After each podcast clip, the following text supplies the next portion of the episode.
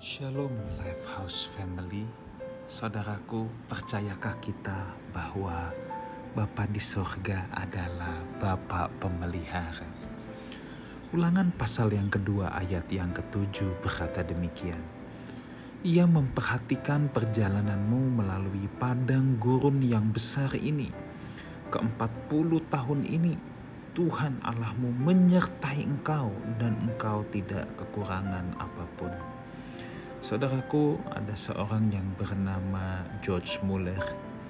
Dia sangat ingin memiliki kerinduan dalam hatinya yang sangat besar untuk mendirikan panti asuhan di daerah Bristol. Untuk menampung anak-anak yang kehilangan orang tuanya yang sudah tidak punya ayah ibu.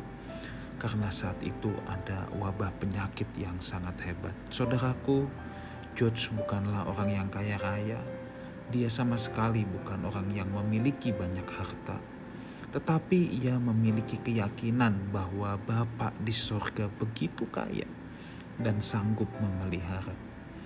Lalu ia pun memulai panti asuhan dengan berdoa, dengan tangisan. Ia bergantung total kepada Tuhan. Ia yakin bahwa apa yang ada di dalam hatinya adalah visi dari Tuhan. Dan pada akhirnya, saudaraku, setelah ia terus berdoa dengan penuh keyakinan bahwa Tuhan pasti akan memenuhi apa yang Tuhan sendiri taruh dalam hatinya dan Tuhan pasti akan memperlengkapinya untuk menjadi pelaksana kehendaknya di muka bumi ini. Maka Tuhan yang memenuhi segala keperluan untuk pembangunan panti asuhan bahkan dengan cara-cara yang ajaib. Singkat cerita saudara, George berhasil mengelola, mendirikan panti asuhan sampai berjumlah lima buah. Di mana ada 9.500 anak terawat dengan sangat baik. Saudaraku, orang menjuluki George sebagai raksasa iman, tetapi yang menarik perhatian saya bahwa George berkata demikian. Imanku tidak berbeda dengan iman orang percaya lainnya. Hanya bedanya aku ingin melangkah, ada banyak orang yang tidak ingin melangkah. Cobalah sendiri, maka Anda akan menerima jawaban dari Tuhan. Ya benar saudara, pemeliharaan yang dialami oleh George Muller dan anak-anak panti itu bukanlah hak eksklusif.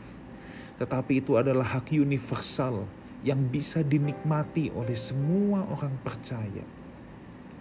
Seperti Tuhan juga menunjukkan pemeliharaan yang luar biasa yang tidak masuk akal pada umat Israel saat mereka keluar dari Mesir yang ayat tadi kita baca ya.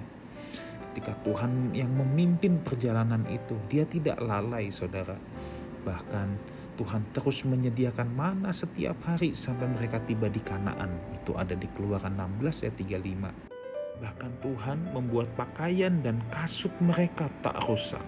Kaki mereka tidak jadi bengkak selama perjalanan 40 tahun. Itu ada di ulangan pasal 8 ayat 4 dan 29 ayat 5. Apa yang kita bisa belajar dari sini?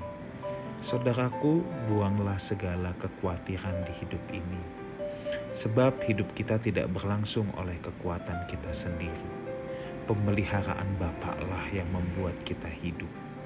Dia Bapa yang peduli terhadap hidup kita. Yang paling penting saudaraku, jadilah pelaksana kehendak Tuhan di bumi ini, maka segala backup dari surga pasti akan datang. Pengandalan akan diri sendiri akan membuat kita kecewa, tetapi berbahagialah orang yang mengandalkan Tuhan ia akan membuat kita terpelihara sempurna. Mengandalkan Tuhan bukan berarti kita pasif. Mengandalkan Tuhan adalah kita menggunakan seluruh potensi yang Tuhan berikan dalam hidup kita. Kita menggunakannya dengan bertanggung jawab. Kita terus berjalan dalam karakter Kristus.